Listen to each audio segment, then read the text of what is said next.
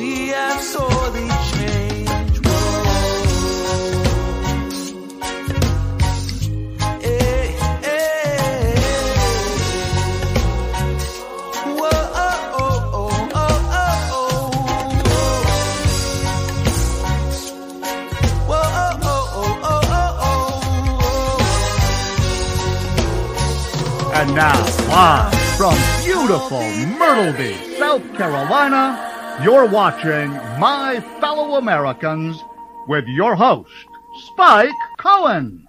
Yes! Yes, yes, yes, it's me. Thank you so much. Thank you. Keep clapping. Clap for the election night miracle. How would we know that you wanted the election night miracle if you didn't keep clapping? Welcome to my fellow Americans. I am literally Spike Cohen.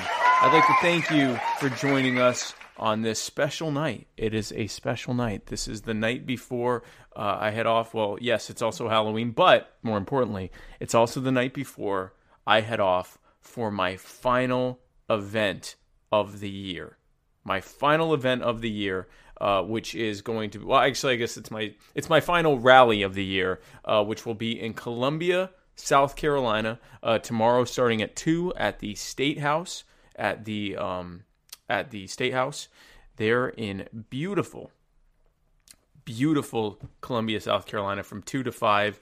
Uh, and then on Tuesday, I will be. I'll probably be going live a few times uh, during the election night party. We'll be having an election night party in Dallas, the Jorgensen Cohen election night election watch party. Uh, so be sure to tune in for that, and be sure to share this video right now. Uh, be sure to share this video uh, everywhere you can go. Facebook, uh, surprisingly enough, is uh, suppressing libertarian libertarian programming, including this wonderful program that you're about to watch. This is a Muddy Waters Media production. Check us out on Facebook, YouTube, Instagram, Anchor, Twitter, Periscope, iTunes, Google Play, Float, Twitch, uh, Discord. Check us out everywhere that the internet. eh, Check us out everywhere. Uh, be sure to like us and follow us and five star us And if you're checking us out on YouTube, be sure to hit that bell to make sure you don't miss a single episode.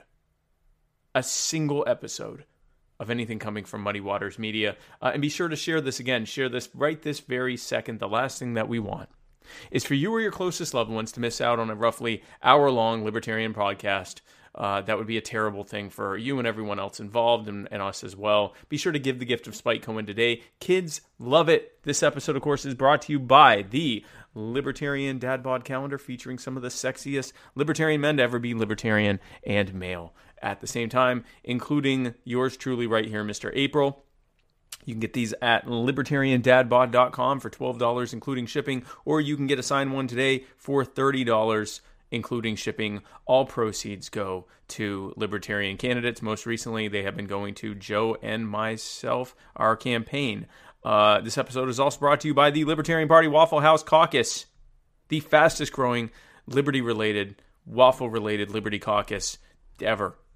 There's no way that there's another caucus related to waffles and liberty that's ever done as well as us. So shout out to us. Be sure to join us on Facebook at the uh, Facebook group called Libertarian Party Waffle House Caucus. This episode is also brought to you by Black Coffee, spelled B L V C K, because nothing matters anymore. We can spell things however the hell we want.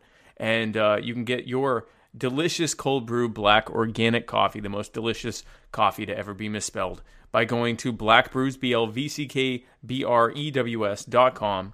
Be sure to use the checkout code MW for free shipping.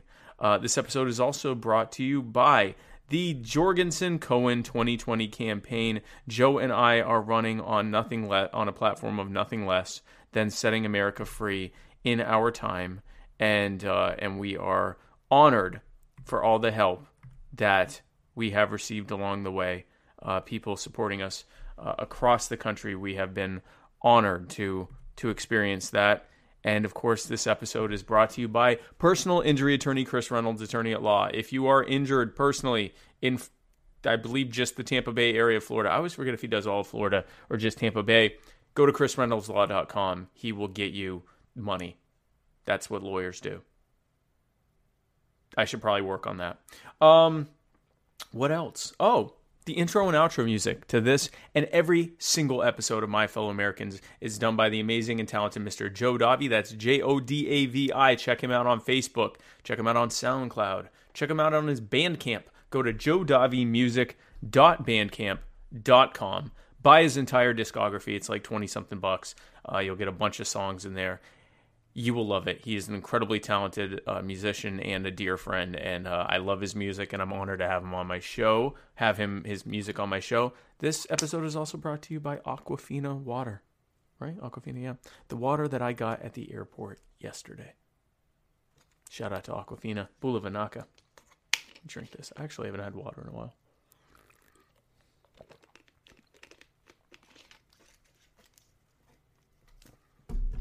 Shout out to Tehran Turks and Mominum as always, guys. Like I was saying, this is election night.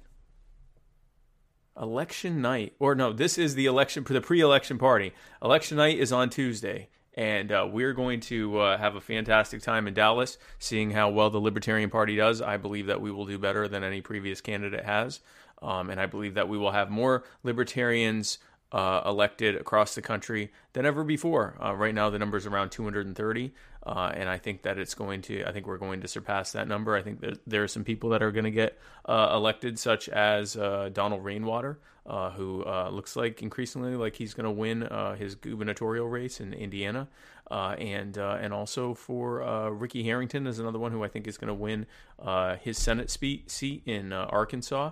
Uh, being they will both be the first libertarian to be elected for uh, governor and for um, senator, respectively. Uh, I think that Brad Barron is doing a fantastic job in Kentucky running in his race. There's so many people running across the country for governor and senate and Congress and all sorts of other races. I think it's going to. Uh, I think we're going to have a really good showing. Uh, Joe and I, of course, are running to win uh, the White House we know what uh, odds we face in doing so. We know the blackout that we've experienced. We we saw how uh, with those debates, we saw exactly why the media does everything they can to try to ignore us. Um, but we think that we're going to do better than any uh, campaigns ever done before in the Libertarian Party, and uh, we think we're going to set the stage for even better in the future. Um, so with that said, uh, a couple house house uh, cleaning items before we get started with the uh, Q and A. Uh, actually, a couple things. Uh, first, again, I will be in Columbia, South Carolina, uh, tomorrow at the State House for my final rally, my victory rally in South Carolina from two to five. I'd love to have you come out. Love to be able to take your questions. Uh, and uh, you know that's really what I do most of the time. I give a, a, short speech. We have some local down ballot candidates talk as well, and uh, but I, I, like to do Q and A like I do here. My favorite thing to do is answer questions from libertarians um, because we have to you know we have to answer these questions. These are you know difficult questions. We're running to uh, we're running to be uh, in charge of the executive branch of the government, and we need to be able to have answers for the the questions that everyday folks like you have. Um, so uh, that's what I'll be doing in Columbia. So I'd love to see you out there if you're anywhere near Columbia, South Carolina. And then on Tuesday, we will be in uh, in Dallas. Um, before we get started with the Q and A, um, I want to show you something. Uh, if you have been following my social media, then you have probably seen the videos from one Dan Smoltz who is uh, incredibly talented. Uh, and he actually joined me on the last leg of my bus tour and did a five part series uh, documenting my, my five days. Uh, in uh, across the uh, the U.S. and I'm not going to show all of them because they were all around 10 to 15 minutes long, so it would be like an hour long episode just showing those videos. But I do want to show you, um, I, I, do want to show you the um, the fine. I, I do want to show you this video uh, from Miami. Um, and uh, this was our final stop on the bus tour, uh, or Joe, my my final stop on the bus tour.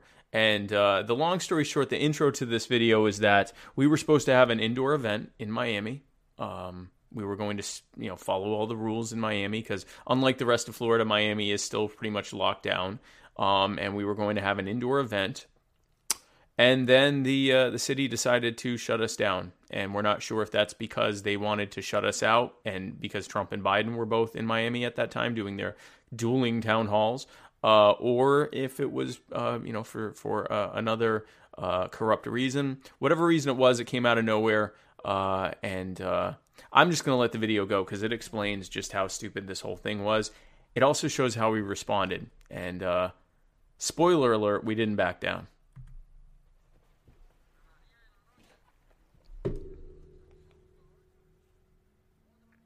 So this is uh, Roberto. He's the owner of CubaOcho, which is where we were supposed to have our event on Calle Ocho.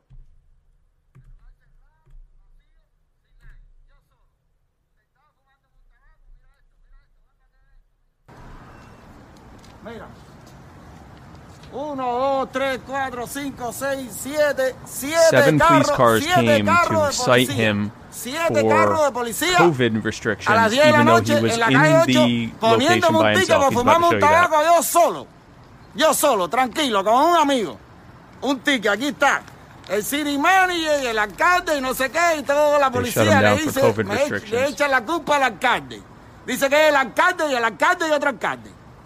Ahora, yo que llevo siete meses cerrado, sin pagar mi renta, sin poder pagar mis biles, y muriéndome de hambre, y vienen a ponerme una multa por fumarme un tabaco tranquilo y solo en mi negocio. Esto es tremendísimo abuso.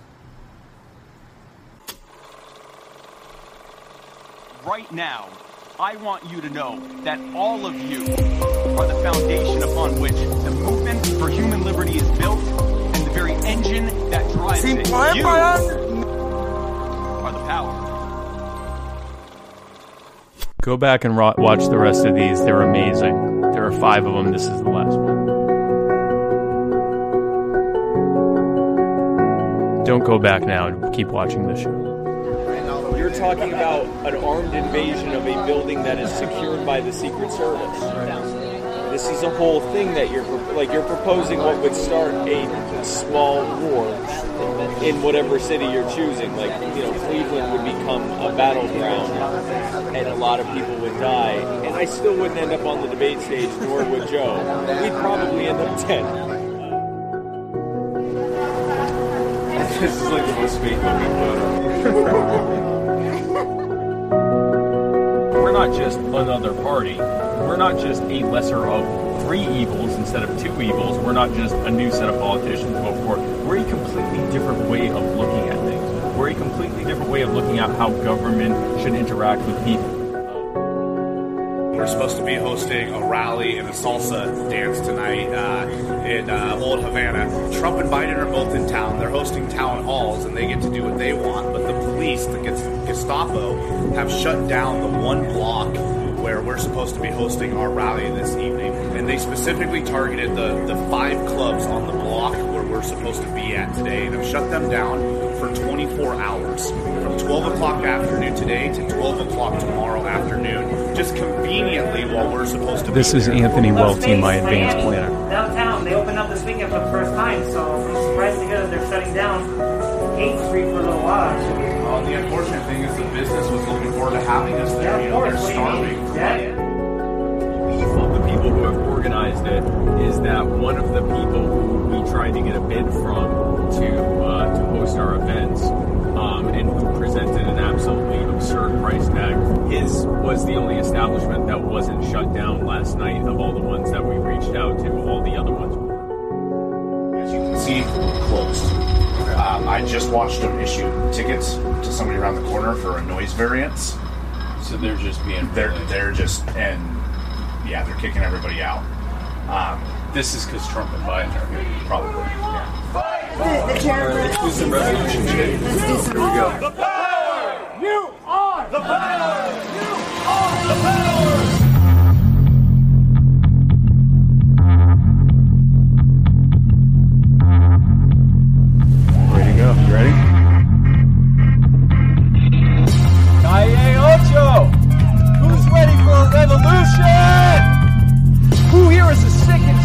living under a government that presumes the authority to tell you whether or not you're essential?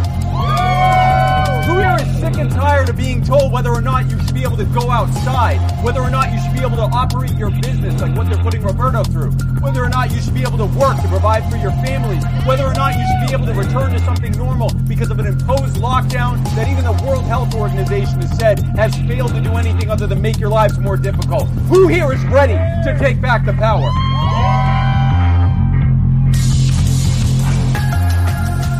There's a crisis, and the crisis oftentimes is propagated by government.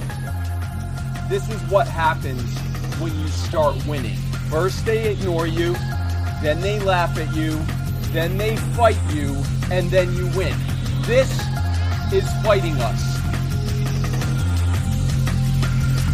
This is the first step to winning. Who here is ready to take every bit of the power and the freedom and the wealth that they stole from you back and put it back in your hands where it always damn well belonged?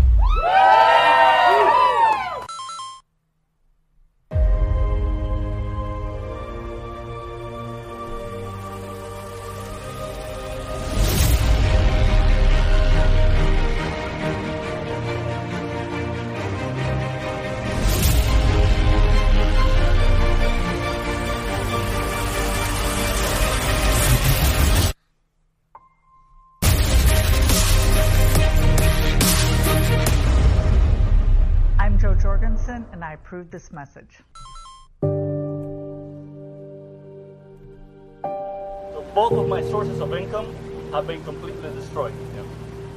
What do I get in return? A stimulus check made out of fake money. I don't want that. Yep. I do not want that.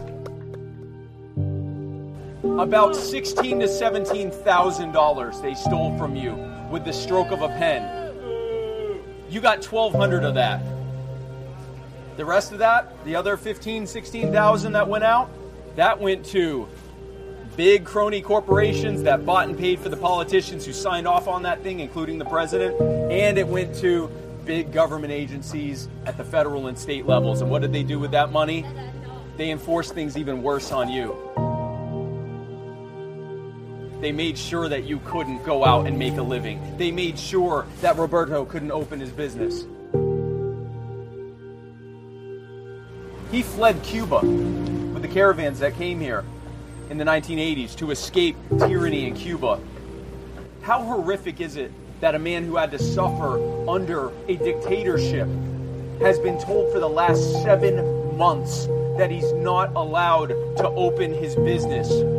How insane is it that someone who escaped here to get away from a dictatorship and to get to the American dream was fined and, and told to shut down by seven police cruisers who showed up because he was in his own bar with no one else there not wearing a mask? That is a government that presumes the authority to control every single aspect of your life.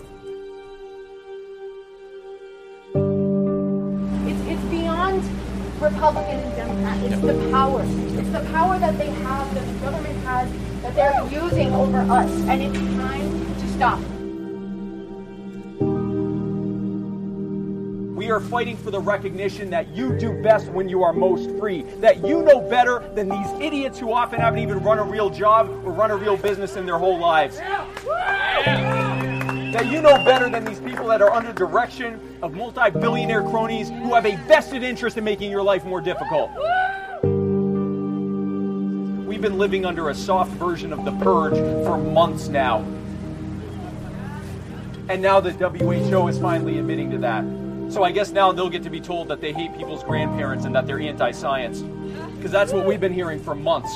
Well, we've been saying that this virus should be taken seriously, that we should take appropriate countermeasures to keep ourselves and our loved ones safe, but that you can't shut down everything. You can't destroy everyone's life in order to save it. Libertarians believe that when people try to harm each other or tell them how to live or try to take from them, that that's an act of aggression. We recognize that as being not only wrong from a moral standpoint, that you shouldn't rob people and take their stuff, it doesn't work. If I can rob all of you whenever I see fit, if I can order you around whenever I want to, there is absolutely no reason for me to give you any value. Are running for nothing less than a world set free, an America set free, an America with its chains removed in our time. And let's be clear our time is now.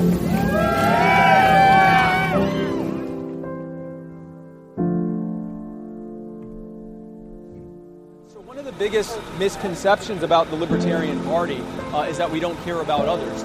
Just the opposite is true.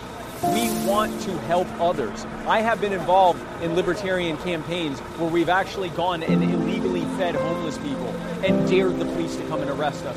We want people to get the help they need, and we recognize that this government is simply creating need and not actually helping people. This model has failed us.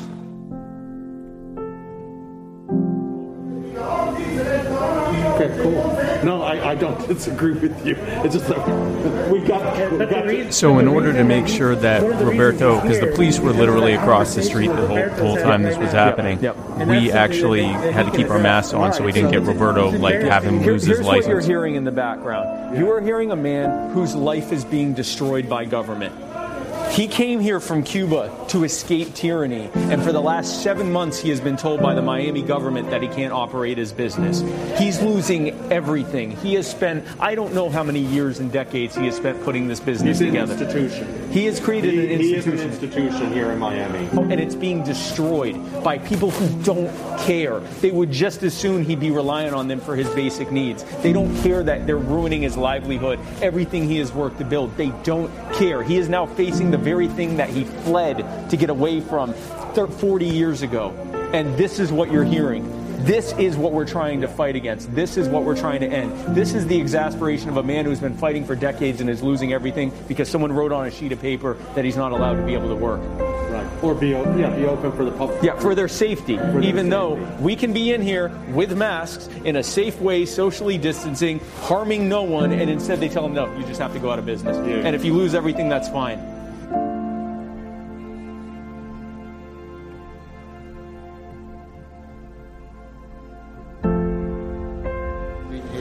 Fighting for people like you. This needs to end. Thank you. I am sorry. I am sorry, Luciano. We're going to end this, okay? Thank you. Have a good night. Thank you, sir. Have a good night. Ready? Yep. Let's go. Everybody, oh, here we go. Okay. I'm Spike Cohen, and, you are Rowley.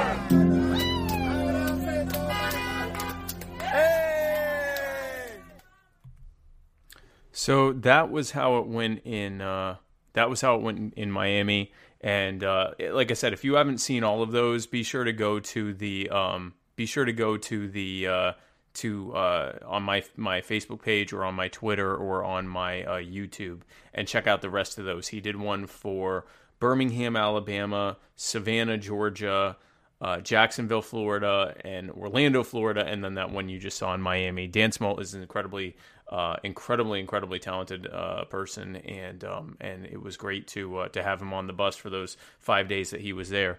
Um, so with that said, I'm now going to uh, I'm going to open things up to the uh, to the uh, questions here. For anyone who would like to ask a question, I'm going to go back and see if there's any questions here. And if you have any questions, feel free to put them in whatever you're using to chat. Um, uh, and I will get to as many as I can. I certainly can't get to all of them. Uh, oh, shout out to David. Hey, thanks for joining us. Dadman from Liberty Memes is here. By the way, check out if you want to help people around you uh, or really anywhere anywhere um, and when you you know often especially when you're told you know well what are we going to do without government to help us? There's someone there's actually many libertarians answering that question. We will help people. And there will be far fewer near, new, far fewer people that need help in the first place uh, when we get government off their backs. But there is a group uh, on facebook called the liberty memes five dollar club right? Liberty memes uh, yeah, Liberty Memes $5 charity club. Uh, and I invite you to join it. All they ask you to do is donate at least $5 every month to one of the causes that they put forward. You will not have a shortage of causes to be able to help. So far, they've helped uh, almost 70 different causes, raised uh, something like uh, uh, almost a half a million dollars. Um, and they've done this in a matter of, uh, of, of a couple months' time. So be sure to join that Liberty Memes uh, $5 charity club. Be sure to join that. Um, let's see who we have here with questions. Let's get some good questions here. Um, Alex Boyer says Joe Biden says he will mobilize Truiner Nash Havdipzer. What are my thoughts on this? I am definitely against whatever that is. Whatever that is, we are definitely we do not want to mobilize that. Um, let's see what else here. Uh, in fact, David saying today's cause in Liberty Memes $5 charity club is an autistic girl who routinely leaves the yard and ends up in dangerous situations. The li- family lives on high alert when she's awake. I can't imagine the torture. We are raising funds to help them upgrade their security system and fences in their yard so that they know when she tries to get out. We found this cause because uh, the father commented on my post about the group. Um, that's awesome. Well, uh, that's a perfect example of, uh, of how we can help each other. Um, so thank you for sharing that. Uh, Eddie Bohm says, I'm volunteering to help campaign outside of my local polling place Tuesday. Any tips to help me connect with people and help make Liberty win? Uh, short answer, light touch. Uh, for no, if for no other reason than, you know, you can end up getting kicked out of the, uh, uh, you know, kicked out from the polling place if you're, if you're too heavy on it. Uh, the biggest thing is there are a lot of people who are there who, you know, who aren't already voting for us and who, don't like who they're voting for, but they're there out of a sense of you got to vote. It's election day, so you got to vote. And there are at least a few people there who still don't know who they're going to vote for. Keep track of that. Keep keep cognizant of that when you're uh, talking, when you're when you're spreading the message that you a lot of people out there don't know who they're going to vote for, or they might be leaning one way or another, or they're probably sure they're, who they're going to vote for, but they don't like it at all. They don't like that they're voting for Trump, but you know Biden, he's terrible, or they don't like that they're voting for Biden, but man, Trump, he really sucks. And you have to, you know, reach them on a, on a level that they get that this system sucks and that it's only. So the one thing I would keep saying is you're going to keep having terrible options to vote for if we don't start voting differently. If we if we don't reward them by continuing to vote for their terrible candidates, they're just going to keep putting out worse and worse and worse candidates. So I would focus on that. I don't know enough about your local area to tell you what might be specific to your area. You do. So whatever are the issues that are the most uh, important in your area, talk about how Republicrats made that problem worse or created that problem and how our ideas could fix it. Um, that's what I would focus on. A lot of people that are voting don't know who they're they either don't know who they're going to vote for yet or they're figuring it out, you know, in in in line. Most have already figured it out, but a lot of them that have figured it out don't like who they're voting for. So I would just, you know, connect as much as you can, but again, be light touch if at all possible. Um let's see. Um uh, James Lee James LaCroix asks if you were taking questions I never got to ask you about trucker ELD system. Yes, where the government forces truckers to take breaks and only drive for so long. Yeah, I, I, have talked about this before. The federal government has no business telling truckers or anyone else how long they can drive for. And in fact, it actually makes things worse. We've seen an increase in the amount of accidents that have happened since these ridiculous programs were put in place. If you are ever driving down the interstate and you just see a truck on the side of the road, and you assume that it was like broken down or something, it's probably not. That trucker's probably on the side of the road because they because their their ELD system uh, or their their their uh, automatic log, uh, electronic log, uh, told them that they can't drive anymore. And they can maybe drive another mile or two after that, and that's about it. And, or they'll they'll get in trouble, they'll get fines. They could even lose their their uh, commercial driving license, uh, and their their employer could get fined. Um, so instead of being able to drive even just a few more miles or 10 more minutes or 20 more minutes to a rest stop, which would be a safe place to put a car, they often have to just immediately move their truck off to the side, even if there's not a large shoulder, even if it's, you know, along some, you know, uh, more rural end of the, of the, uh, you know, of the interstate or the road that they're on, where they're pretty much right next to the road and all the danger that that can lead to. They have to do it for their safety. Um, and it's a stupid system. The federal government should be completely out of trucking and everything else for that matter when it comes to driving. And, and, and it, they've done nothing to help things. It's only made things worse. And ultimately, all they're doing is taking out the owner operators. That's the whole point of it is to make the cost of being a trucker in this country prohibitively expensive so that only the largest companies can afford the cost of compliance. Surprise, surprise, regulations uh, lead to cronyism, uh, make the big crony companies uh, able to uh, survive and be able to thrive with less competition while the smaller businesses, in this case, small trucking companies and owner operators, go out of business. It's stupid. We should be completely out of it. Um, uh, so, yeah, no, they should be completely out of it. Uh, love your wife. Love you both dancing. Hey, thanks. That's from Ed Bones 2.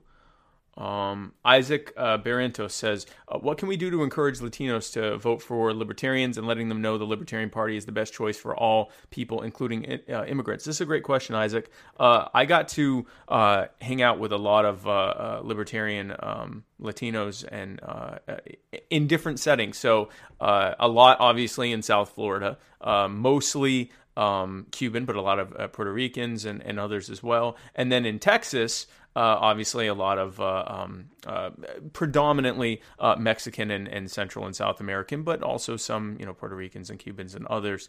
And uh, what I heard over and over again is that, uh, and this is true of all demographics, but Latinos have the Democrats and the Republicans show up to compete for their vote, and then they go away for four years.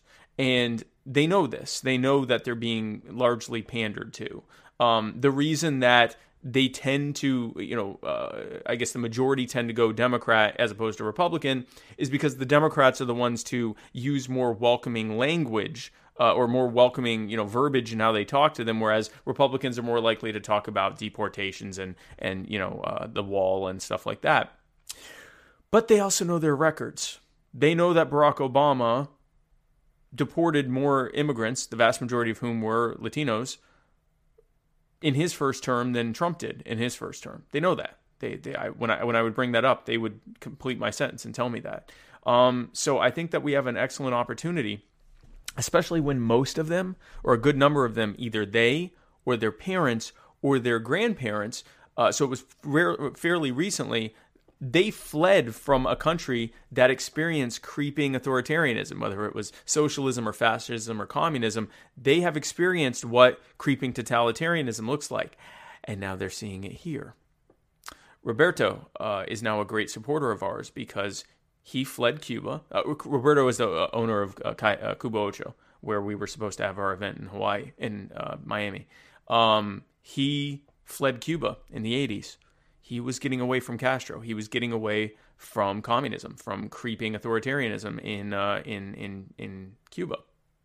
Then he comes here and he watches it happening slowly here too. Uh, I met someone else who was a, a, a, business owner along Calle Ocho, who's now a supporter of ours after listening to our uh, our rally and seeing how we how we did in uh, in on Calle Ocho. Uh, and he told me he said I fled Cuba. He said in Cuba you can pay off the cops for a few hundred bucks. Here you have to have millions of dollars because you have to pay off the politicians. You you can't really pay off the cops here. You and if you do, you got to have some serious money. He said so. In some ways, it actually wasn't as bad in Cuba when it comes to to, to running a business. The fact that the U.S., any part of the U.S., is even being remotely compared to a communist dictatorship should give right should give pause and, and concern to all of us. For this specific group of people, Latinos, they know about as well as anyone else, if not better, since the majority of them, either themselves or their parents or grandparents, fled totalitarianism. Um, they know what it looks like, and we can reach them with, with, with our message. And I am going to be a big part of doing that moving forward. Is going to be a big part of of making sure that we are are messaging to everyone, but but especially to those who the mo- who most acutely understand. The, the the more someone already understands the reality of the situation we're in, the easier it is for us to bring them over to our side. Uh, the less comfortable someone is with the current scenario that we're in, the current system and situation that we're in, the easier it is for us to bring them over to make them realize that something has to change. Um, let's see here. Let's see some other questions here. Um, a lot of comments, just not finding a question. Oh no, it's all the people. Oh, someone said any anyone else wipe away a tear? Just me. Listen, Dan Smolt is the only person that can make me uh, get moist in the eyes uh, looking at my own video of myself saying something. Uh, someone said, "What's your show?" This is my show. It's called My Fellow Americans. Um, um, let's see there. Amos Joseph asked, "What's up, though?" Um, let's see.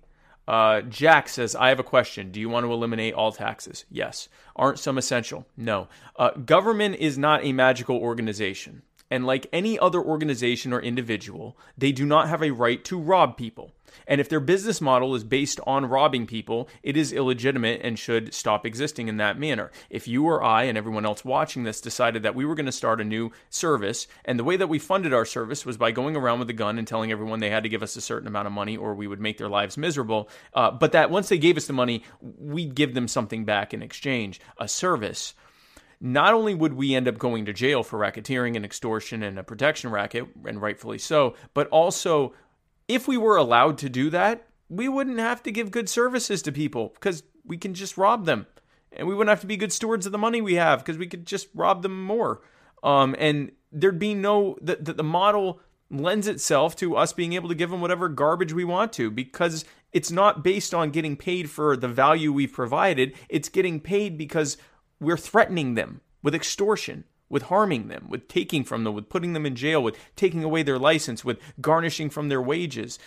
That is not a good model. Uh, not only is it an immoral model that's based on theft and extortion and threats of violence, it's also not a good working model. It's going to lead to the kind of bad outcomes we're facing right now. And so, what we believe is that government needs to move towards a voluntarily funded model. And the two best ways to do that one is for direct fees for services. There are some services government provides that people would be more than happy to pay for. That will, by having it a direct fee for that service, government has to actually provide a fee that someone is willing to pay for that service, or else people aren't going to get that service. So that will work for some things. And then there are other things that aren't going to be well funded that way. So we could have something like a volunteer transfer fee, where when you buy anything or, or any transfer, any transaction of any kind that involves money, uh, hiring someone, buying something from someone, renting someone from something, whatever. Anytime there's an exchange of money, you could have, say, a three, four, five percent fee uh, on that service,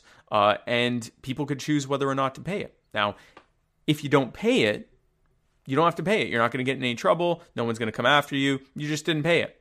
And the government didn't even know you did it. It's none of their business. But if you do pay it, now you have protection if something goes sour on that. So, for example, if I sold you a car for ten thousand dollars and uh, and neither one of us paid the uh, the let's say three hundred dollar transfer fee, um, if something goes bad with the car and I'm not willing to uh, to you know make good on it, you can't sue me because you didn't use didn't pay the transfer fee and I didn't pay the transfer fee. But if you or I or both of us together do pay the transfer fee, now you can sue me. Now you're now you're protected. You can use the government services. This would be a good value. People would more than likely be willing to pay it and they'd have the protection from it. And it would allow government to fund all the other things that can't so easily be uh, funded by direct fees for services.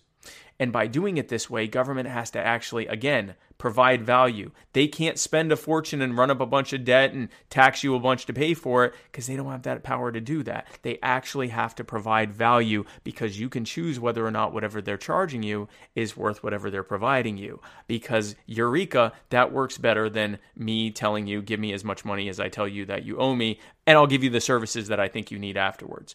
Um, so that's that's our answer to that. Um, uh, Daniel Manor says, I'm frustrated with this government. Do you think we will get to 5%? I do. I do. I think everyone I have talked to uh, who has been involved in this for a long period of times uh, the, uh, have said that they see more excitement for this campaign at the grassroots level than they've ever seen before. And I've heard that from people across the country. Um, so, yes, I do. Um, uh, Jason Koval says federal income tax turns into national sales tax. No, federal income tax turns into something that we talk about in history books. Um, can you discuss private prisons? Here, here's the thing with prison in general. The reason we have this for profit prison model is because we gave government the ability to lock so many people in prison in the first place. That's what built this cottage industry and, and this profit around it.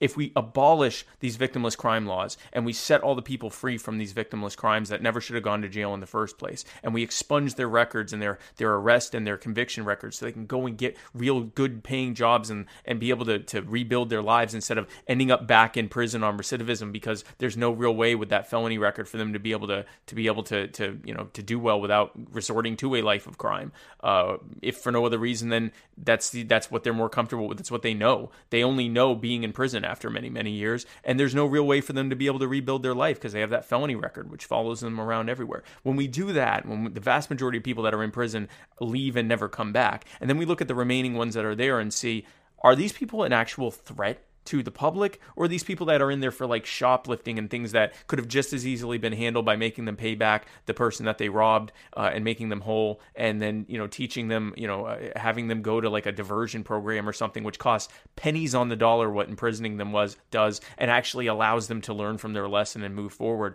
Uh, there's not going to be any profit in prisons. There's not going to be enough people in prisons to profit from. Um, uh, let's see. Michael Ruggiero says, "How are libertarians going to prepare for the next election now?"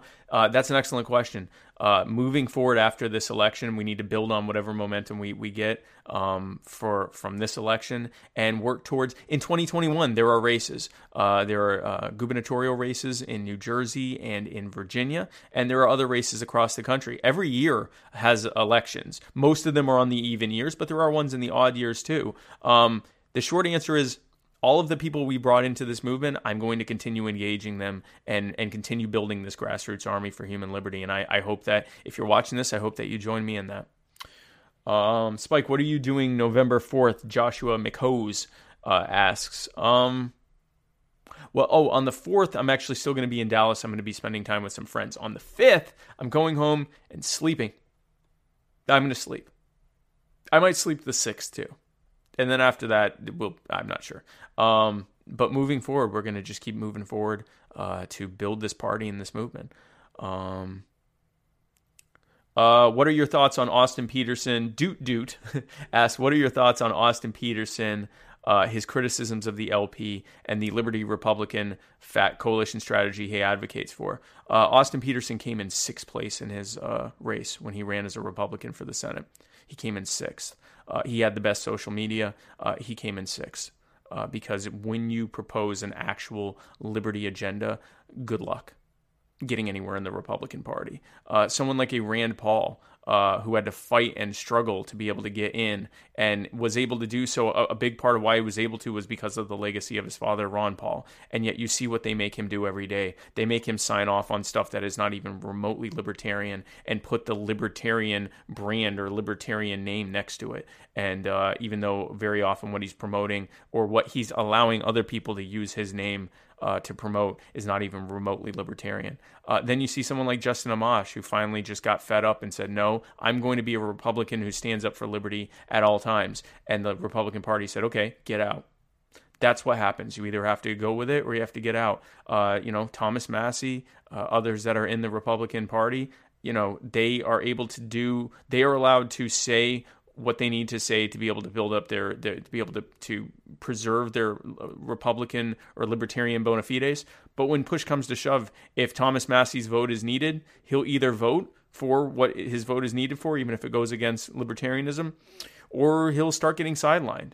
That's the reality of the Republican Party and the Democrat Party, too, for that matter. Um, it's a failed strategy. It doesn't work. We have to build something new. The Republican machine has no room for liberty. Um, or no, it has a little room for liberty lip service, but when it comes when push comes to shove, it has no real room for liberty. Um, um,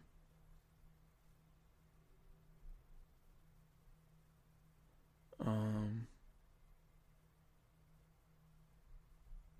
Here's a good question. Christian Varney says Spike, a lot of libertarians fail at speaking to solutions against tech censorship. Many people don't want to hear it is a private company, they can do what they want. What would you say to them? I'd like to hear a better spoken uh, ANCAP slash market anarchist than myself answer this question. So you're right. Most people don't want to hear it's private, they can do what they want. And, and it is private. But here's the thing that's not the problem.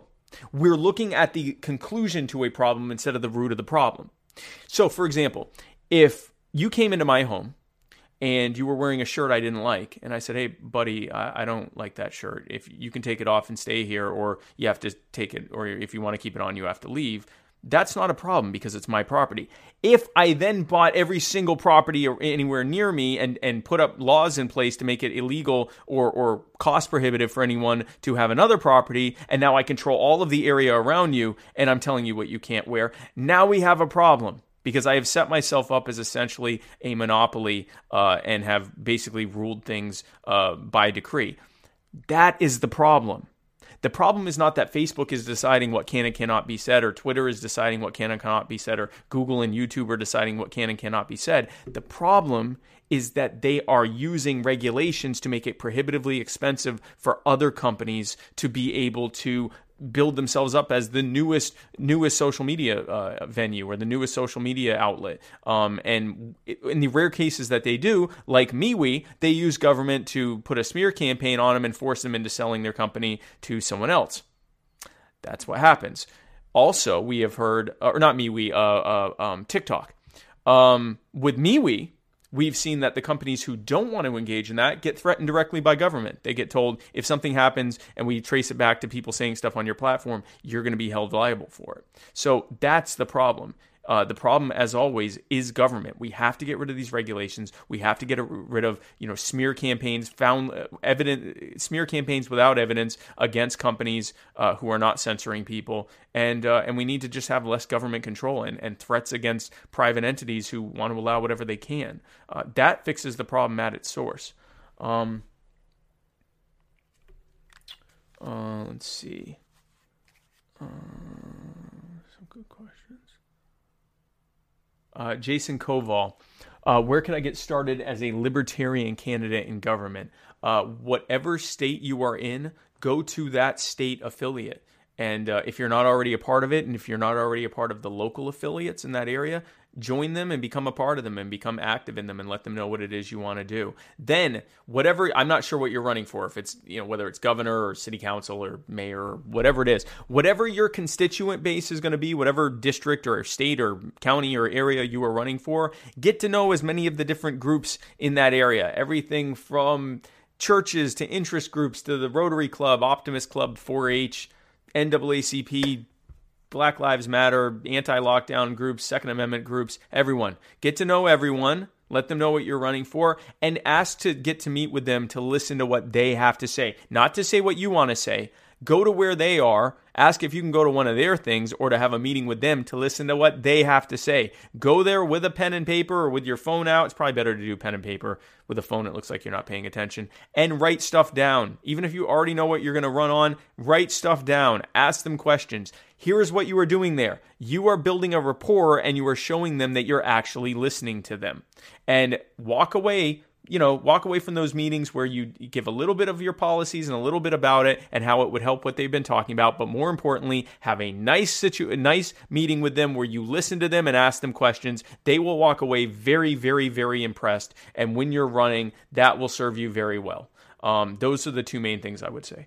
Um, in fact, Pat Barnum said, contact your state Libertarian Party. Um,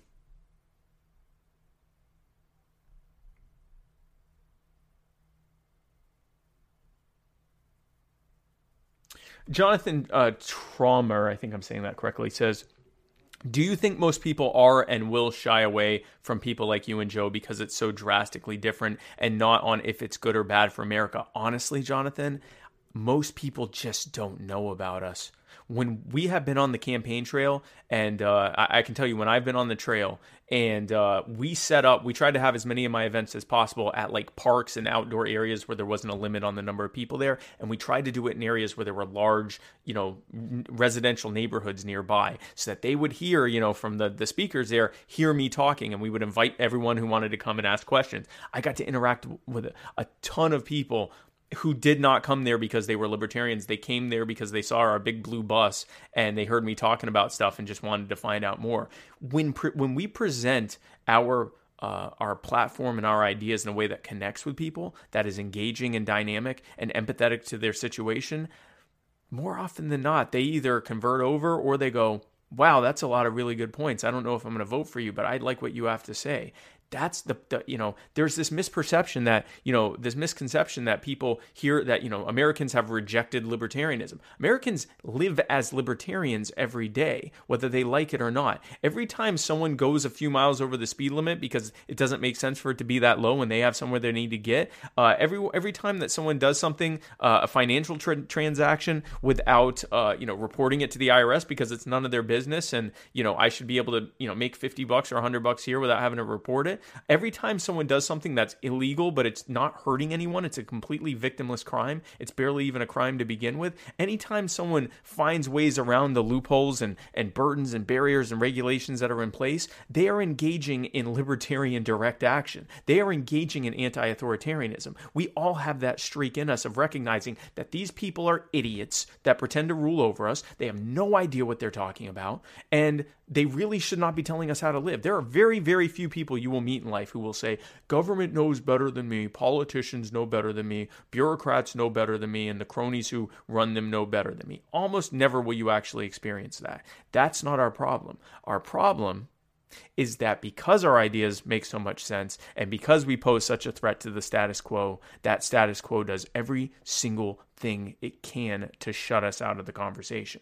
But that's a good problem to have. If your only problem is that people haven't heard of you yet, then there's nowhere to go but up. Um, see here. Uh, Colby Palmer says, I am unfortunately too young to vote in this election, but I did convince my sister and brother in law who normally don't vote for you and Jo. Fantastic. Thank you, man.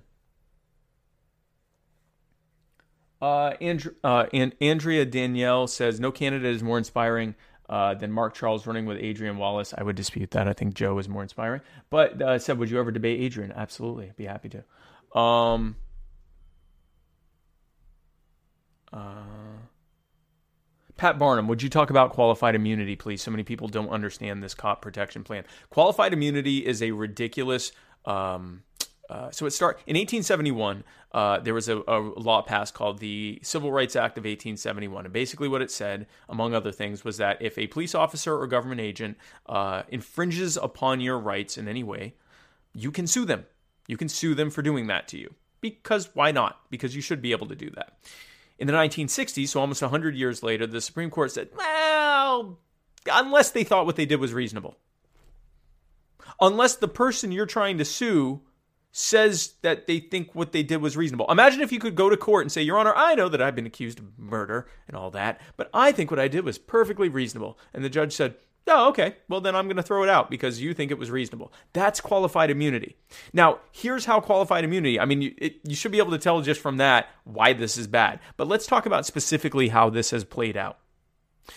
Derek Chauvin, the man who killed George Floyd, he had 17 other complaints against him before he murdered George Floyd, including wrongful death. He may have murdered other people. And when the Minneapolis Police Department looked at Derek Chauvin, they made the same cost benefit analysis that police departments and child protective service, uh, services agencies and other government, government agencies across the country make when they encounter the bad apples in their proverbial bunch. They looked at Derek Chauvin and said, This guy sucks. What a bad cop. He's hurting people. I'd love to get rid of him, but we'd have to fight the police unions. That's going to cost us an absolute fortune, and more than likely, we won't be able to get rid of him.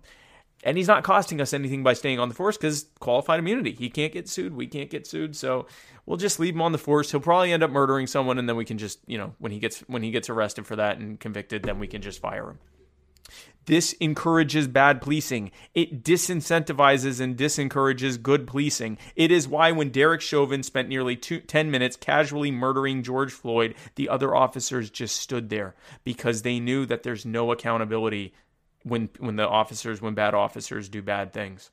Ending qualified immunity flips all that around. Now, when the Minneapolis Police Department looks at someone like Derek Chauvin, they go, whoa, whoa, whoa, whoa we got to get rid of this guy immediately because we can get sued out of existence by him and his actions. The police unions will also look at him and go, whoa, whoa, whoa, whoa, we need to get rid of him so we don't get sued. The other officers, when the Derek Chauvins try to do something like that, stop him so that they aren't sued as, as accomplices. Suddenly, it turns out, whether we're talking about large crony businesses, whether we're talking about politicians, whether we're talking about judges, prosecutors, government agents, or police officers, or anyone else, when you do not hold them accountable, they're more likely to do bad things because they can.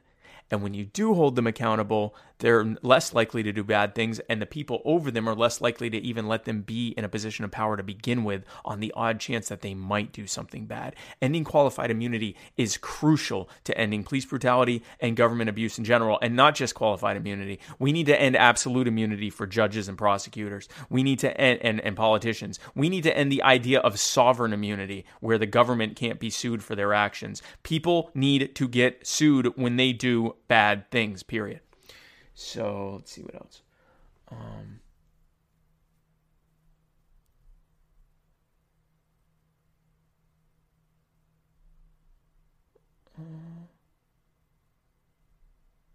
Uh, Nicholas Andreasen, in your opinion, did Trump's actions in the first debate lead to Fox News' coverage of Jo Jorgensen? Very possibly. I know that there are some libertarians in the Fox News uh, uh, community that wanted to have her on. Maybe that helped free that up for that to happen.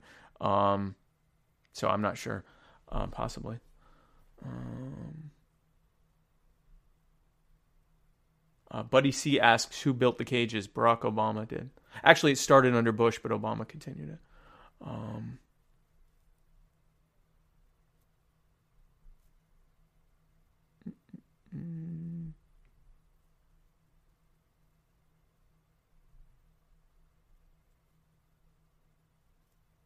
Mm. Oh, uh, Stetson Preston says, shout out to all the people that are banned from Facebook. Absolutely, man. Also, um, uh, also, in addition to that, the Libertarian Party is actively uh, working to uh, work with libertarians who have been uh, either banned from Facebook or given that weird message where you aren't allowed to do uh, what was it, um, complicated it was this weird thing that it said that you couldn't do if you tried to post in a group. Um, so if you go to the Libertarian Party page uh, or you inbox the Libertarian Party page, uh, they can send you a form, and we actually linked it on our link to it on our um, on our social media, on our Facebook and on our Twitter and I, uh, IG for people that have been kicked off of Facebook to um, to be able to fill out this form. And the Libertarian Party is actively working with Facebook to get as many people reinstated as they can. This happens every October um, especially on the on the even years uh, during the, the bigger election years that they just they just silence dissenting political opinion. But we are working with them to be able to uh, to be able to get that uh, undone. Um, let's see. Um, uh, Hunter Martin, why isn't civil asset forfeiture counted as theft? It should be. Civil asset forfeiture, if you actually combine all other forms of theft, um, civil asset forfeiture is is more than that. And uh, and so uh, we would actually that's on our platform is ending civil asset forfeiture. Which guess who started that? Guess who the architect of civil asset forfeiture is? You're going to be shocked to discover that it was Joe Biden. Um, what are some of the items on the agenda for the first 100 days of the Jorgensen Cohen administration? So uh, let's see. Uh, number one is uh, immediate declaration of the end of the wars overseas and beginning the process of bringing the troops home. They, they won't come home instantly, but that process can begin. Um, it starts with ending the wars. Uh, or declaring an end to the wars. Uh, then the next thing would be uh, descheduling all the drugs um, and ending the uh, the war on drugs and victimless crimes, and beginning the process of expunging the records of the people uh, who have been victimized by that war on drugs and other victimless crimes. Um, and then uh, what else? Uh, oh, uh, ending uh, the war on guns by ordering the ATF to well, first of all, passing, getting rid of any pro gun control regulations, and making an executive order that all uh, gun regulations uh, at any level of government, including local and state level, are patent violations of the Second Amendment and will be treated as such by the Department of Justice, uh, and then ordering the ATF uh, to essentially not do anything uh, and firing the heads of the ATF and not uh, rehiring anyone. Um, the uh, there are many things that we will do. Uh, really, the first hundred days is mostly going to be going through all of the bad regulations and executive orders that are in place and just getting rid of all of them, Get, getting rid of anything that isn't there explicitly to affirm and protect the lives, rights, and property of the people. Anything else goes. Uh, and the beauty of that is that when by doing undoing all that garbage at the executive level, the American people will be able to see the immediate and profound benefit of being that much more free, uh, and we'll be able to use that to negotiate further with Congress. And by negotiate, I mean tell them that they can either go along with our agenda or get replaced with people who do. Um, see.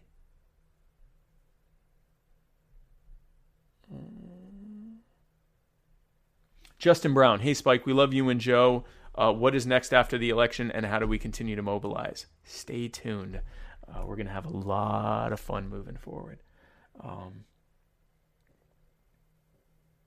uh, Dylan Story, I hope next election to run Libertarian here in Michigan. Thank you, Spike, for indirectly giving me the confidence to do so. Hey, thanks, man. That means a lot to me. Um, but yeah, reach out to Libertarian Party in Michigan. Um, there's some great people there. Uh, some of my best friends are, are in LP Michigan. Um, uh,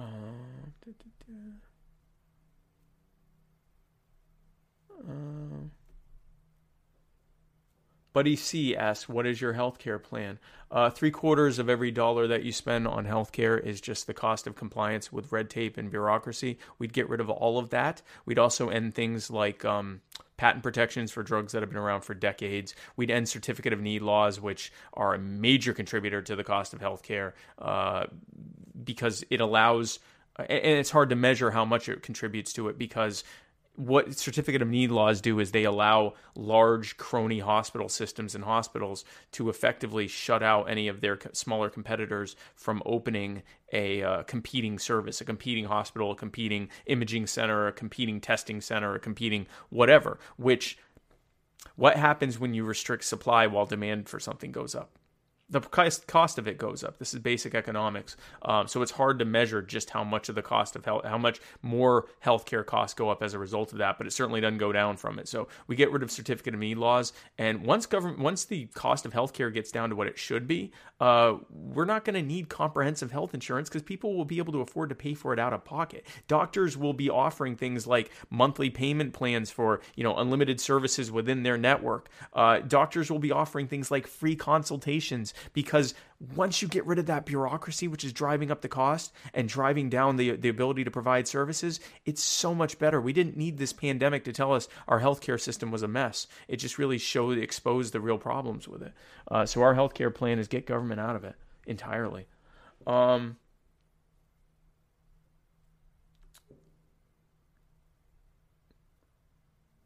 um, Michael Testa says, I was told that I wasn't allowed to work as a poll worker in Missouri because I'm not a D or R. How can we change this? I don't know that that's true. Uh, I don't know how the rules are in Missouri. So, because I don't know, I would encourage you to reach out to the Libertarian Party in Missouri and ask them about this because that might be some kind of weird law in Missouri, in which case it needs to be overturned. Uh, if it isn't, then this was a case of suppression and that needs to be dealt with. Either way, I would get in touch with the Libertarian Party of Missouri. They'd be able to tell you that. Um, Um, Benjamin Hurst, would you give U.S. territories representation in Congress? Would you give them their independence if they asked for it? Uh, the short answer is if they wanted independence, they would get it. And before that, we would end the Jones Act, which is what's making it so difficult uh, for them to begin with, uh, with the protectionism and the other things that are built into the Jones Act that make it so difficult for people in, especially the island territories, just to be able to live their lives. Uh, it massively drives up the cost of living there by greatly restricting who they can get services from. It's a terrible, terrible law it needs to go. And then based on that, then once they have their their their ability to be able to to operate better without all that federal burden on them, then they can decide: do they want to be independent? Do they want to be a state? Do they want to remain a territory? Uh, but right now, they're being given the short end of the stick with the jo- Jones Act, and it needs to end. Jones Act actually hurts all of us, but not nearly as much as the people that are on a uh, in the island in the island territories like Puerto Rico, also Hawaii. I mean, really all the island areas. Uh, Um, someone said gas tax is a bad example of fee for government service. The gas tax is not a fee for a government service. The gas tax is just another tax. They say it's for the roads, but most of it doesn't go to the roads. I'm talking about direct fees for a specific service that you can opt out of if you don't want that service. Um, is taxation theft? Yes, actually, technically, it's extortion. Theft typically implies, you know, like pickpocketing or something like that. It is an act of extortion. Theft under the threat of force. Um, which tax is the most oppressive of them all and why? Honestly, to me, it's the one that isn't technically a tax, and that is the Federal Reserve ex- inflating the monetary supply to hand it to government, who then, uh, you know, makes you pay for it with interest. It's a double tax, and it's one that you don't see right off the bat. It's one, especially the the inflation one, that you don't realize that the reason the cost of living keeps going up so steadily is because the government's monet- uh, inflating the monetary supply and making the value of your money slowly dwindle over time. Uh, in the last uh, 103 or 107 years since the uh, Federal Reserve was created, your money has lost 98 cents of its value, 98% of its value. Let me let me put that another way. Imagine if your money was worth 50 times what it's worth right now. That's how much they've robbed you. That's that is the worst tax, and they don't even call it one. Um, Uh, what would you say to someone who wants to vote Libertarian but is afraid that if they don't vote Trump, then Biden would win the state? I would tell them that whatever the reason they voted Republican or for Trump, Trump has done whatever Hillary would have done. Uh, he has, and in fact, he probably was able to do more than Hillary could do because Republicans would have fought Hillary tooth, tooth and nail, but instead they they lay down and take it when it's Trump doing it. Uh, do you like the Second Amendment? Well, then you won't like all the red flag laws that Donald Trump has been pushing for uh, in all 50 states. You won't like his uh, his ATF banning uh, bump stocks and suppressors. And now this most recent ruling that happened a couple days ago, where the ATF ruled that uh, long barreled pistols are now illegal, but they didn't tell you what a long barreled pistol is, exactly how long that barrel can can be. So we don't know. We know it applies to things like the Honey Badger and the AR and AK pistols that Donald Trump just banned, uh, but we don't know if Donald Trump also just banned uh, like like the old school long barreled revolvers because their barrels are pretty damn long. So you know, like 44 Magnums and and uh, and and uh, uh, the 357 Magnums and stuff. We don't know, and they kept it vague. And they told you that if you have any question, you got to mail your gun into them. So, in order for you to know if Donald Trump banned your pistol, you have to mail it to the ATF and wait up to a year to find out if you're ever going to get it back. Uh, if you voted for Donald Trump because you wanted to see an end to deficit spending, Donald Trump has run up more debt in one term than any president before him. Uh, if you want to, if you voted Republican because you wanted taxes to be lower, once you factor in Donald Trump's uh, failed tariff program, the average American family is paying more tax burden than they were when he got into office. If you voted Republican and Trump because you wanted to see less spending, Donald Trump has spent more money than any president before him, again, in just one term. This year alone, he has signed off on over $7 trillion in spending and is trying to push for yet another multi trillion dollar crony bailout by the end of the year. Um, that would make it where he has spent over $10 trillion in one year, which will be more than double what any president before him was able to spend in one year. Uh, if you voted for Donald Trump because you wanted the economy to do well. Well, we're in the worst recession of our time, while at the same time, stock prices are at and above all time highs. Uh, if you voted for Donald Trump because you wanted someone that was going to fight against the Democrats, Donald Trump has signed off on almost every single bill that the Democrats in the House and and the uh, Republicans in Senate have handed him. Uh, if you voted for Donald Trump uh, because you wanted someone who would keep his promises, Donald Trump has broken all of his promises. Uh, he built a few miles of wall, that's about it. Uh, if you voted for Trump, I mean, what gosh, what's left? Oh, because you wanted the wars to end because uh, he said he would do that. There are more troops overseas now than there were when Donald Trump got in office. And if the problem is that you don't like Trump, but you really don't like Biden, that speaks to the Republicrat system, whereby they play good cop to their voting base and bad cop to the other voting base, so that the fear of the other one makes you keep voting for that one. That's how the Republicrat rope a dope system works, and it does not end until we stop participating in it. Um,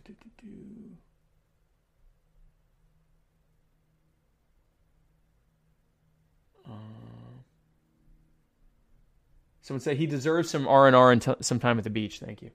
Um,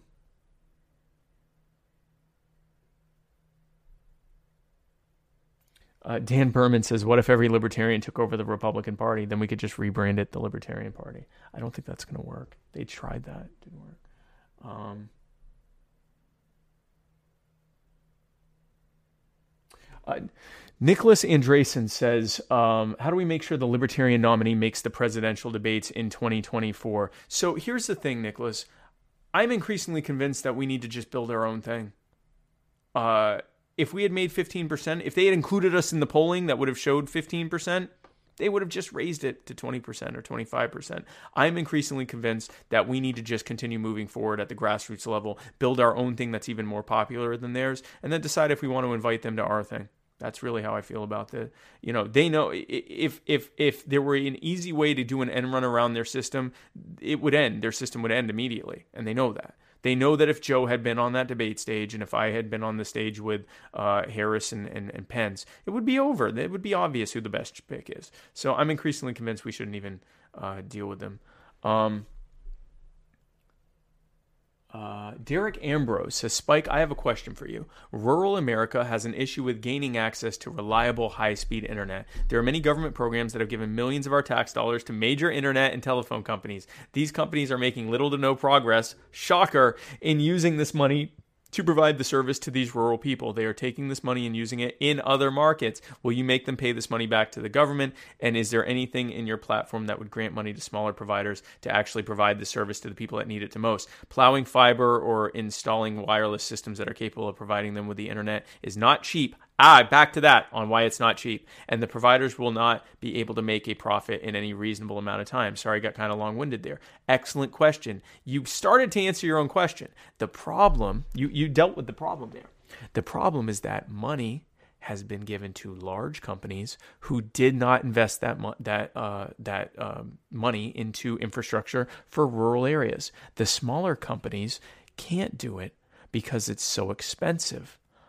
Why is it so expensive? Well, you're going to be utterly shocked when I tell you this. But if you factor in the regulations, the taxes, the mandates, and the subsidies, which we're about to talk about how subsidies drive up prices. When you look at all of that, when you look at the overall regulatory uh, burden of government being involved in this to begin with, that is where the vast majority of the cost is. If you get that out of it, now the smaller companies can afford, and the larger companies too, can afford to be able to provide services in these areas. More importantly, the smaller ones can. Now, you're saying, but how do subsidies drive up the cost? A subsidy goes to a company and now they have more money. That's how it drives up the cost. So let's say you and I are both competing to provide internet. And so you're internet company A and I'm internet company B. And internet company B, my company, gets a bunch of money every year. And you and I buy all the same stuff right? We we use all the same equipment to be able to do what we do. We need the same supplies, we need the same materials, we need the same fire optic, uh, uh, uh fiber optic cables, we need the same, uh, you know, uh, metal spe- spools that they put them on that go on the trucks. We need the trucks, we need the workers, we need all these different things, and we need the same competing things to provide the same competing services. And I'm at a distinct advantage for driving up the cost because I can afford to drive up the cost, and you can't afford to pay the cost. I can go to the vendors and say, I'm willing to pay this for this, and I'll I'll take everything you've got, and I'll take as many things as I can, and and I'll and and you know I'll pay you this much for it, and then you show up and go, I'll take what you got left, and I can't afford to pay that much. So even if they work with you, you're already paying more than I would have paid.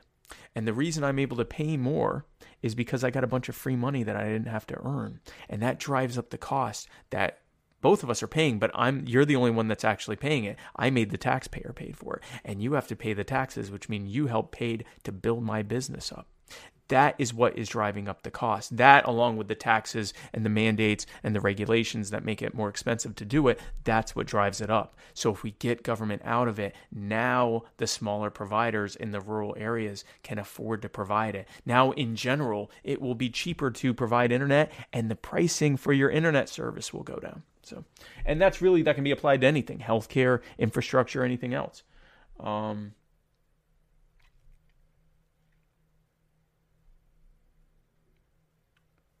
Um, uh, let's see what company. Do, do, do, do, do. Uh, April all year asks, uh, uh, what if any big thing do you think will break the mainstream media from strictly endorsing the duopoly? Nothing. The mainstream media is owned by six multinational, multi-trillion dollar or multi-billion dollar companies that get trillions of dollars a year in bailouts from us. They have a vested interest in keeping this crony system growing. Make no mistake, when we win, when we end this system of cronyism, they end. Mainstream media is the mouthpiece organization the uh, propaganda wing of the crony industrial complex in this country. It is why all media is built around encouraging consumerism, obedience to government, obedience to the two party system. It's all factored in. It entertains you with the aim, with the end goal game, and with the end a game doesn't need to be in there with the end goal of having you support this system. So uh, what will the big thing will be when we break the entire system? Um, I'm getting so many people say, I wish I, if I could share all of this. Um, I just so many people saying how they're voting for me and Jo and, and how excited they are, and that, that thank you so much. Um, uh, Craig DaCosta says, Will the election night celebration in Dallas be live streamed for the rest of us that cannot be there? I don't know if the whole thing is going to be live streamed. I will certainly be going live at least a few times. Um, uh, Aaron Chapman, what are your thoughts on contact tracing? Sorry if you've answered this question already. Uh, contact tracing, if it's done voluntarily, I have no problem with uh, voluntarily and not operated uh, by government. I'm fine with it. Uh, anything else is uh, if you want government, you want government to be more involved in your life. Let it trace every time you're around anyone. Um, here's a question. Can we meet in person? You become. Oh, thank you. Jorge Mendoza says, "Can we meet in person? You become my new role model." Thanks, man. Um, uh, Buddy C says, "Do you think fentanyl played a role in that death?" I'm not sure what death you're referring to. Um, a couple of repeat questions here, where where they had kept asking it until I answered it. Um, uh, Jorge Mendoza says, "What questions should we be asking people who are running for a place in the BOE?" Um, special appeals special appeals court and circuit court. Uh, I think you need to just make uh, make sure that they are operating from this. St- so these are specifically appeals courts. I guess the two main questions I would ask are uh, the two main questions are how much deference do you have to executive power and, and previous case law as opposed to interpreting what the Constitution originally said. Um, and if they lean more on case law and uh, and and uh, executive deference and, and legislative deference, then I would I would I would definitely not vote for them. Um,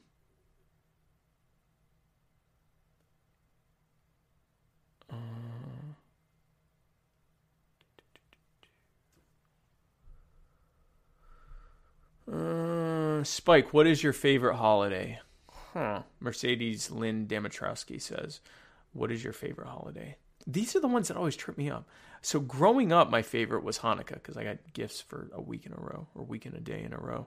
Um, I kind of like Passover now. Um, probably Pesach, Passover. Um, typical libertarianism. Uh, Pesach is the holiday where we celebrate the well, specifically the fact that the uh, angel of death did not kill uh, the firstborn of the of the of the Jews.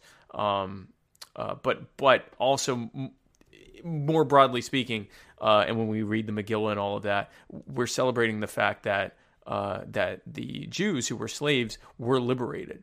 Um, and so it's a it's a celebration of liberation. It's, it's uh, I guess not coincidental that that's become my favorite holiday. As a kid, um, I definitely liked Hanukkah the most because I got gifts eight days in a row. Um,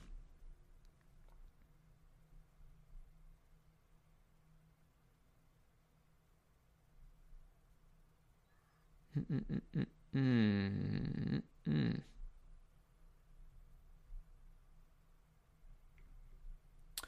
Uh, Christian Varney asks, "My boy Ryan Raymond, I love Ryan Raymond, is going to run against one of the worst Republicans in the state of Kentucky. Any advice for him? Yes, call me. I definitely want to help you in whatever you're running for, Ryan.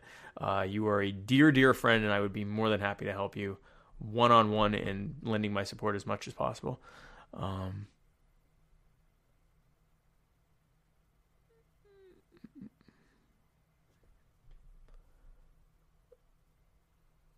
Uh, Sunny Mindfeast says, "Why was the campaign ended before Tuesday? Uh, the campaign has not ended." Um, here's a good question, and it's it's kind of a difficult one to unpack. What do you? Th- Michael Testa says, "What do you think about gerrymandering? Is it just a political process that should happen freely, or should it be stopped?"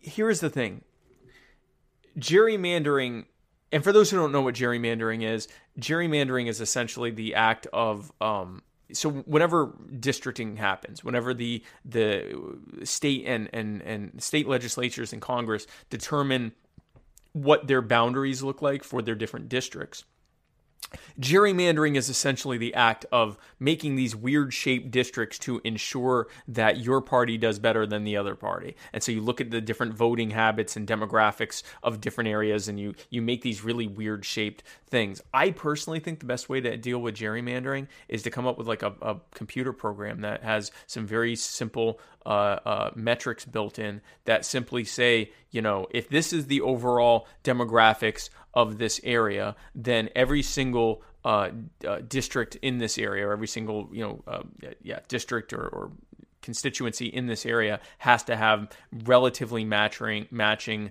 demographics and has to be at least somewhat contiguously shaped. It, it, it's not going to be a perfect square or rectangle, but it, or circle or whatever. But it can't be this like you know 180 uh, side shape or whatever. Um, I think that that would deal with a lot of it. Um, it might require a constitutional amendment because there's not really anything in there saying eh, or defining gerrymandering. Um, so I think the easier way would to be find a solution as opposed to trying to ban something. Uh, and I think technology would help a lot with that. Um,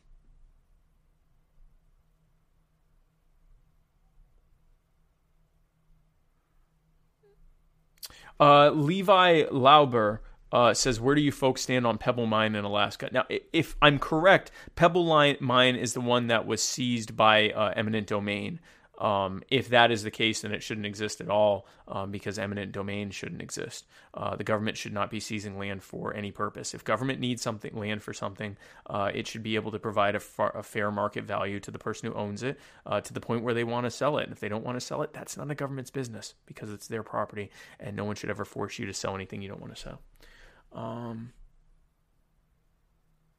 Brian Sutton says, How would you get us back on the gold standard? Uh, I'm going to let the market, I believe that we should let the market decide that. You know, uh, allowing for free market providers to provide you with currency has a vested better system than having the government continue to be a monopoly on currency. A monopoly does not have to, have to provide you with good value, but competing providers do, because they'll lose you if you don't.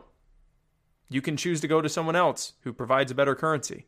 So at that point, it's backed by the competition. It's backed by the value that that company provides. And if they don't, they lose your business. So then it doesn't matter what it's backed by because the market will sort that out far better uh, than the uh, uh, than the government ever will. Back when we were on, uh, one of the times that we were on the gold standard, uh, we used a system called Bretton Woods, and uh, government, it was a gold standard, but government just decided how many dollars gold was worth, which was not markedly different than the system we have now. Um, Jason Romano uh, says, Spike, do you like salsa or bachata more? It depends on the mood I'm in. Usually salsa, but sometimes bachata. Um, and for those who know what salsa and bachata is, they know exactly what I'm talking about. Um, Craig DaCosta, after you rest up following the election, will you come and visit Hawaii now since no longer required to do a 14 day house arrest quarantine if you test negative within 72 hours prior to arrival? Yes. Yes. And I wish they had done that sooner because I wanted to get Hawaii. Jo went to Alaska. I wanted to do Hawaii. No one seemed to be against this. Hawaii seemed to be, everyone was fine with me going to Hawaii. And then the quarantine thing was, but the quarantine thing would have made it, we would have, I would have had to stay in the same building, same apartment or condo or hotel or whatever for 14 days and not go anywhere, which isn't as nice as it sounds because I'd be stuck in the room. And if it were near the ocean, I'd have to look at the ocean but not be able to go there, much less be able to go and do anything campaign related. Um, so yes, yes, yes, yes. Um,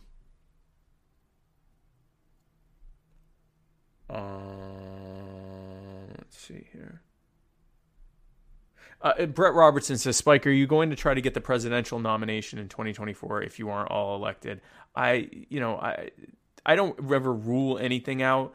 Um, but 2024 is a long way away, and even 2022, which is when you would need to start really uh, planning in earnest if you were going to run, is pretty far away. Um, so I really, uh, I don't know what I'm going to be doing then. But I, I will say this: however this election goes, uh, whatever moving forward I choose to do, uh, I will. I'm not going anywhere. I'm here to spread the message of liberty to whatever extent I can, in whatever way I can, to the most impact that I can. Um,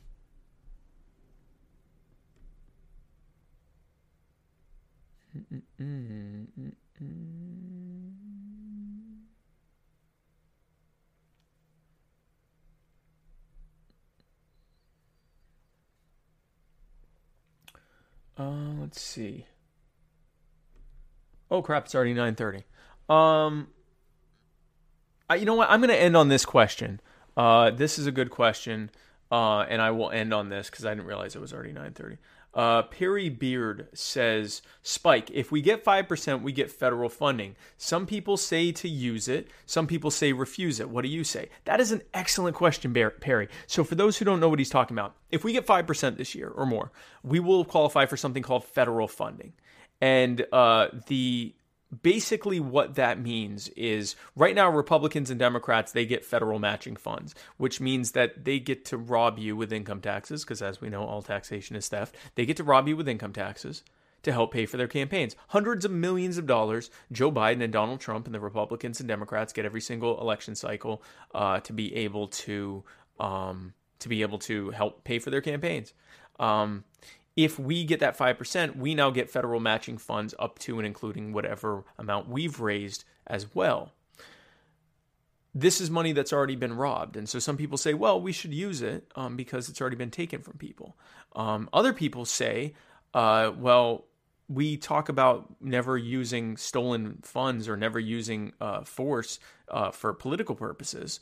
And yet we're talking about taking money that was stolen from people for political purposes, for our campaign. Here's what I think. And I actually was convinced of this. I used to say, just don't take it. Here's what I think now give it back. So we get the money, and then we give it back to people. We go to, we find charities across the country and give it back. Because, I mean, if, let's say we raise $5 million or $10 million, that's how much money we'll get from the federal government. Give it back. Give that 5 million, 10 million, whatever we get back 10,000, 5,000, 50,000, 20,000, 100,000 at a time, give it back to charities across the country. What this will allow us to do is A, we're showing that we're not hypocrites. In fact, just the opposite. We're taking money that was stolen and giving it back to those in the most need, kind of doing the Robin Hood thing. The next thing that we do is we show that we're better than the other parties because we are be we are able to instead of taking that money and keeping it for ourselves and using it to fly around the country and jet set around and eat at restaurants and stay in hotels and everything else that you have to do to pay for this can to do a campaign and and you know do video ads and everything else instead we're giving it to those who need it the most. Then we use the earned media we get from that to talk about the fact that these people wouldn't be in the situations that they're in if government wasn't making their lives so difficult to begin with. So, for example, if we give to a homeless shelter, we can say, you know what, there wouldn't be so many homeless people if it wasn't for all of these taxes and property taxes and income taxes and zoning laws and building codes and everything else that drive up the cost of housing unnecessarily and make it so that an increasing number of Americans can't afford to be able to have reliable housing. If we give to a, uh, a soup kitchen, we can talk about the fact that it's illegal f- to feed the homeless without a license in most parts of the country. If we give money to I don't know wherever we give to. If we if we give to people that are the victims of violence, uh, gang violence, we can talk about the fact that gang violence happens as a result of the war on drugs, the same way that you know the gangland warfare used to happen in the 1930s and 20s, uh, 1920s uh, as a result of the uh, or 19 teens and 1920s as a result of the prohibition on alcohol. That the same thing's happening now with the war on drugs, and that we need to end the war on drugs in order to be able to stop that gang violence. Uh, you know, we could give to all sorts of other charities, and in doing so, we can then turn around and challenge the Republicans and the Democrats to do the same thing with the money they're stealing, the money that they're getting, with the laws that they wrote in place to be able to rob you to pay for their campaigns. And then we can also pledge that when we take over, we will end that. We will no longer rob you to pay for campaigns. We will no longer have this program, and that for as long as it exists, we will never take a single penny to keep. We will always give it back to the people who are the most victimized by the system. Uh, so that's my my uh, my answer to that, and I think, um, and I think too. I think I think I'm gonna. Yeah, I think I'm gonna uh, leave it at that, folks, because I got to start packing because we're leaving in the morning. Um, so, folks, again, uh, be sure to uh, check me out tomorrow. If you live anywhere near Columbia, South Carolina, I would love to see you. Um, to be able to uh, meet with you in person, I will be in Columbia, South Carolina, at the State House on Gervais Street uh, from two to five, and then I will be in uh, Dallas on Tuesday for the election night party. I'll go live at least a few times there. Also on Tuesday, be sure to check out right here on Muddy Waters Media. Uh, Matt Wright and Jason Lyon will be doing a special episode of the Muddy Waters of Freedom, a special Spike Cohenless episode of the Muddy Waters of Freedom, uh, where they will be doing an election night special covering the election. I'll probably call in at least a few times, but uh, Matt and Jason are two fantastic people, and they will have a awesome show. Uh, so be sure to tune in for that. And uh, I'm not going anywhere, folks, and I hope you aren't either. This is just the beginning. We are building nothing less than a grassroots army fighting for a world set free in our times. This is not just about this election. This is not just about me and Jo. This is not just about the, you know, down ballot candidates that are running this time. This is about building a movement that ends the system of cronyism, that ends the wars, that ends the victimization of entire communities, that ends the locking up of tens of millions of people, that ends the victimization of our veterans. Uh, by the way, side note there one out of every 10 people that's in prison is a veteran. 2.3%, 2.5% of the world's prison population are U.S. veterans, people who swore an oath to protect and defend the Constitution and the American people against all enemies, foreign and domestic, people that signed up to fight for our freedoms, and they're in prison. So we end that kind of treatment. We are fighting for nothing less than a world set free in our time, and I hope that you join me moving forward after this election, in this election and moving forward from it, because we aren't going anywhere. And we are sharing a message, a very clear and empathetic message that you own yourself, you own your life and your body, you own your labor and your property. No one should be able to harm you. And we, the people of liberty, the Libertarian Party and the Libertarian Movement, stand alongside you and fight against it, against anyone who would try to harm you.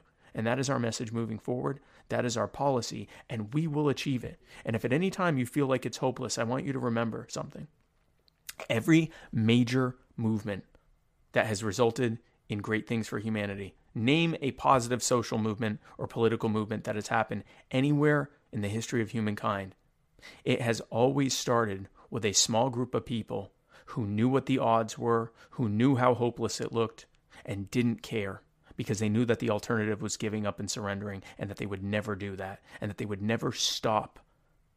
They would never rest until they achieved the freedom until they achieve the results that they wanted in their time. That is what we are doing now. And when we achieve that, when the wars are over, when the victimization of the people has ended, when this government is brought to heel, when the cronies are kicked out and the bums and idiots that put them in have been kicked out, and the system of bureaucracy that has made our lives so difficult has been kicked out, when we have reclaimed our lives from those in power who wished to harm us and to rob us to pay for it, when all of that is over, it will be you that people remember. It will be you that people talk about, the pioneers and the trailblazers who looked at the odds and said, I don't care what the odds are. I don't care if anyone's telling me that it's hopeless. I refuse to give up hope. I refuse to stop fighting. I refuse to simply shrug my shoulders and say, oh, well, I guess it's just going to be this way. You, you brave remnant, I am so honored to be working with you every single day and I look forward very much to continuing this past this election, moving forward into 2021, 2022, 2023, and 2024, and onward, onward from there. I am very, very, very excited about what this movement is going to look like, and I'm honored to be fighting with you. Guys, have a great rest of your night. God bless. Remember, I am Spike Cohen, and you are the power. God bless, guys.